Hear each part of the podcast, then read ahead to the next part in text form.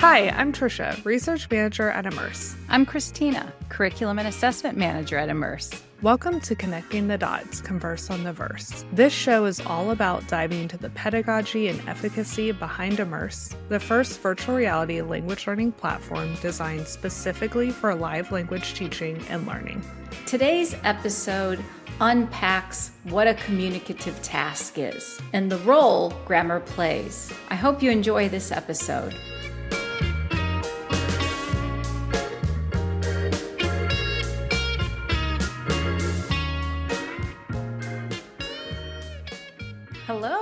Welcome to episode four. It's hard to believe it's already episode four, right? Uh, connecting the dots, converse on the verse here with with Tricia, my partner, and myself, Christina. So welcome back, or welcome to those of you who might just be joining us for the first time. So today, I think we're digging into um, our lessons a little bit more. We're going to focus really on um, the communicative tasks that our lessons are built around. I think Tricia has some burning questions she's going to be yes, asking me. I do. So I'm ready when you are, Tricia. I do. Yeah. Last time Christina gave us a really good overview. So that would be episode two. If you haven't heard that, I would actually suggest that you listen to it before listening to this because she really did a great job kind of laying out how we even organize our lessons at Immerse and how they connect to the other parts of the platform. But in that episode, you told me that our lessons help learners master a set of communicative tasks. And so I'm wondering, what do you mean by communicative tasks for people who are listening and maybe don't know what that refers to? Mm, right. So when we think about language, you know, language is about communication, right? But every everything that we communicate, we're trying to accomplish something, right? So if we think about it, you know, right now we I might be summarizing, okay? You might be requesting from me. Mm-hmm. These are all communicative tasks. What we things that we do with the language. And you know, we can really categorize communicative tasks under certain functions, right? Are we trying to manage communication? Are we trying to socialize? Are we trying to navigate health and safety? Or maybe we're trying to navigate our home life Okay. So mm-hmm. all of these are like umbrellas, right? And under this umbrella, then fall these skills, these, you know, and they're kind of like sub functions, these skills of what we need to be able to do with the language, right? So it might be requesting, it might be giving advice, it might be apologizing, it might be sharing our likes or dislikes, or expressing displeasure or dissatisfaction or negotiation, right? Um, so that's really what we mean by communicative tasks. Okay. So, Kristen, I'm going to ask you kind of a hot question, but I'm curious what, in your mind, in your with your expertise, what role do you think grammar plays in that? Great, great question. And nobody has been able to answer this question since language learning and teaching have existed, right? Or nobody's been able to, to answer this in a way that everybody is agreed upon. Exactly. But, you know, here, here's the thing grammar, whether we like it or not, plays a role in, in communicating, right? Now, does grammar need to be at the forefront or in the backdrop, right? That's the big question, I, I think. And so, you know, the way we've designed our lessons is we've taken a real inductive approach to grammar. And, and we know this works with adult learners because adult learners bring to the table their own knowledge about their own language right? Whether it's their first language or second language or a third language. And so, what I mean by an inductive approach, we model the structures and we we bring notice to those structures always in context then and we really allow our members our, our learners to actually construct their own grammar rules based on their mm-hmm. own background knowledge and we'll refine those as our instructors do, as our guides do. So we, we grammar plays a huge role because you can't communicate effectively, right, without good structures. But at the same time, we have to take into consideration what our learners already know about grammar and letting them formulate their own rules okay? With the support of of our own rules and our and you know and the guidance that our guides give in immerse.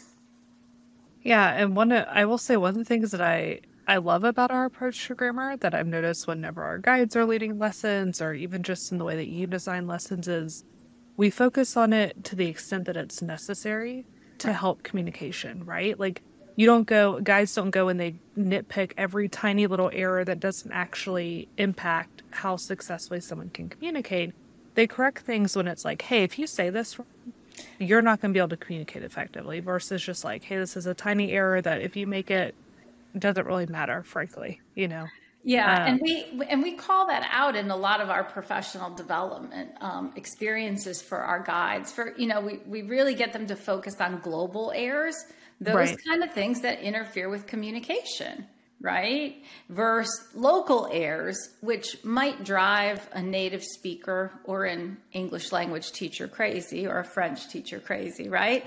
But but really doesn't interfere interfere at all with being able to accomplish a task in that language. Right. Um, so it, it's an important part because we all go through life and we make a few mistakes along the way. Yeah. I mean, I make mistakes to... in English still, right? So, but we're still able to communicate meaning. And, and so I think that's an important part. And that helps build confidence too with our members, with our learners, right? right? Once they're able to communicate, then we can fine tune. I mean, just think about children learning a language, right? You know if you're if you've been a parent or you've been around young children you know how you watch that language mm-hmm. explosion and you know watch them I, experiment yeah. you watch them experiment with the language um, so it's just amazing because that's where you build confidence yeah, no, I agree. There's nothing more discouraging than like nitpicking every error someone makes when it's like, hey, at the end of the day, you still right. understood them. Right. So, so tell me, I'm gonna switch not switch topics but kind of guide us back to talking about communicative task mm-hmm. i know that you said two weeks ago that when you design a lesson it's it's hyper focused right and you're really right. focused on one communicative task why is that so important yeah, great question.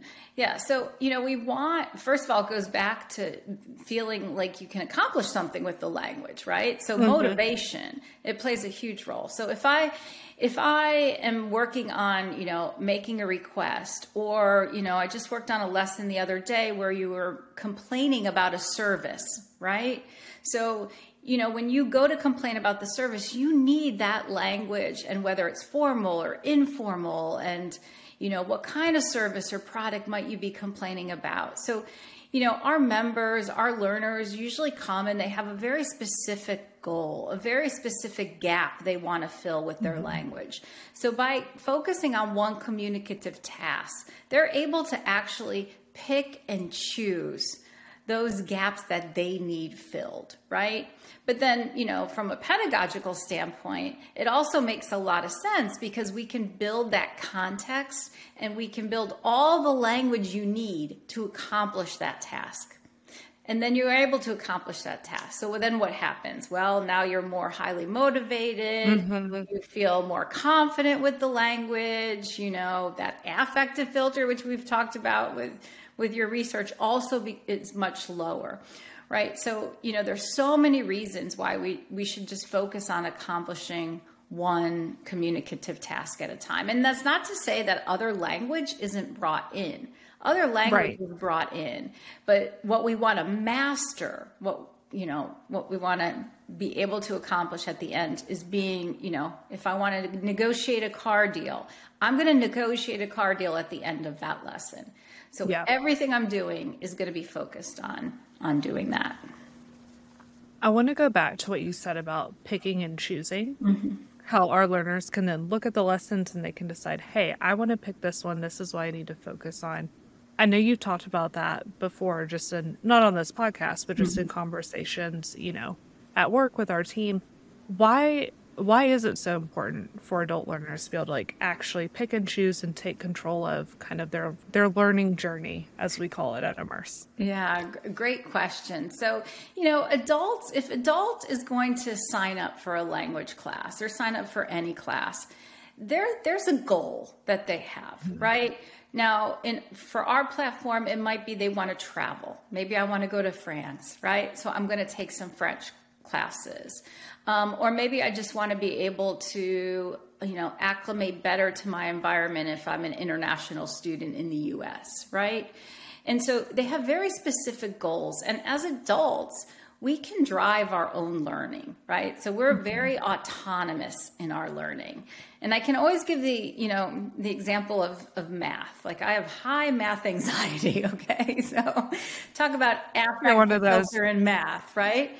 Now, if I got to, you know, so if I'm at taking class at university, I'm going to pick and choose, right? I'm going to probably take a statistics class over mm-hmm. a calculus class because I know that's going to help fill a gap for me, but it's also going to be appealing to me, right? Right. And, and so I'm able to take those things that I have interest in and I'm and I'm going to be able to take those things where I'm going to be able to take that information and apply it in an environment that's meaningful for me, whether it be traveling to France or you know going to a college party on a college campus and talking to to my peers, right? So being able to pick and choose you know again we have to take in who are our learners they're autonomous learners but they also have their own distinct goals and mm-hmm. needs and and where their strengths and struggles might lie right right and so being able to do that it, i think is really really important. So and that's one thing i love about our platform right? Because it's not following some sequential right. It's not predetermined for them. Right. It's not predetermined. I as a learner can go and pick and choose. I really want to know how to negotiate at a shopping center. I'm traveling to mexico for, for example. So I'm going to go take a Spanish class on that.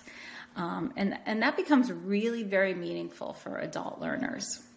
Yeah, I've I've always loved. I mean, even you know before we brought you on and before we had our curriculum really, I don't want to say set in stone because I know you're still working on it, but really developed. That's always kind of been one of our goals as a company. Is like we're not going to tell you what. I mean, obviously, there's there's things that we know every learner needs to know, right? They're the basics. But we've never come at it from the approach of like, we're going to tell you exactly the vocabulary you need to know because we know that we're dealing with adult learners and a lot of them are studying Spanish for work. You know, we have a lot of members who work in hospitals and want to learn Spanish to talk to their patients. We have some that want to travel.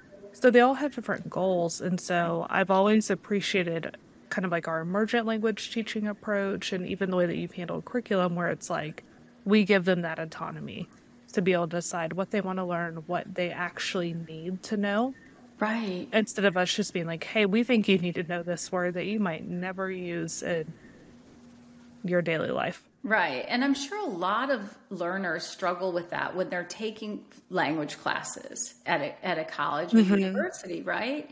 Because it goes through this really scripted syllabus and there's so many assumptions made by the by, through those syllabi, right? You're assuming that you don't know X, but you're also right. assuming that you know Y, and you may not know Y, but you you know, but you know X, right? So, right. you know, this allows the learner to really be in the driver's seat of, of their of their own journey, right? Yeah, I think it's very Christina, powerful. It is very powerful. I I wanted to ask you, but I think I'll actually I'll put a pin in it till we have time to really talk about the learning journey. But I definitely, when we get to that episode, I definitely want to dig into how you've designed the learning journey to fill up when they take lessons focused on specific communicative tasks. Because I think that that's really in, like interesting and well thought out, but also motivating for students to be able to see kind of their little pinwheel, is what I always call it, um, fill up in the in the app. Right. No, yeah, it's everything is connected to our communicative tasks throughout Immerse, and whether you're practicing with an AI avatar, mm-hmm. right, um, or you're go- even going to one of our, you know, our connect sessions where you just have some right. free conversation. It's all connected because it's not going to take one lesson on one task to build that that task. Mm. And you know, I should also say that our tasks are spiraled. So throughout our levels, you may revisit, you know, making a request or negotiation or giving advice, but you're doing so, um, and it's building in complexity, right? Mm-hmm. So, um, yeah. And you're also well, doing so in different contexts. Like I know I've seen oh, you absolutely. design, you know, the the initial lesson on whatever that task is will be in one scene and then the second and third lesson will be in others so that they can really apply that in different settings and, and help solidify it. Absolutely. So yeah, no, I appreciated this dialogue today. Yeah, no, thank you for answering all my questions. I I guess I've said in the past, you know, obviously I have a decent understanding of the curriculum work you do because we work so closely together, but I like being able to break it down and ask you all the questions I've been thinking about and that listeners might be thinking about too. Yeah, no, great. I appreciate it. It's good to it's good to break it down so I can think through mm-hmm. it myself too. yeah. Yeah. yeah, excellent. Well, thank y'all for listening. Um, next week, Christine and I have a, it's a little different, but it's a very exciting episode. Uh, we went to the Eurocall conference in Iceland, and so we'll be doing a little conference recap, sharing about. We had two talks that we did there. We also worked a table, um, so we'll just be sharing a little bit about that, how it went, any insights from from the conference, and then we'll be back to our more like regular flip flop back and forth between research and curriculum. Yeah, really excited to to unpack that. Mm-hmm. Excellent. See y'all Thank next you. week.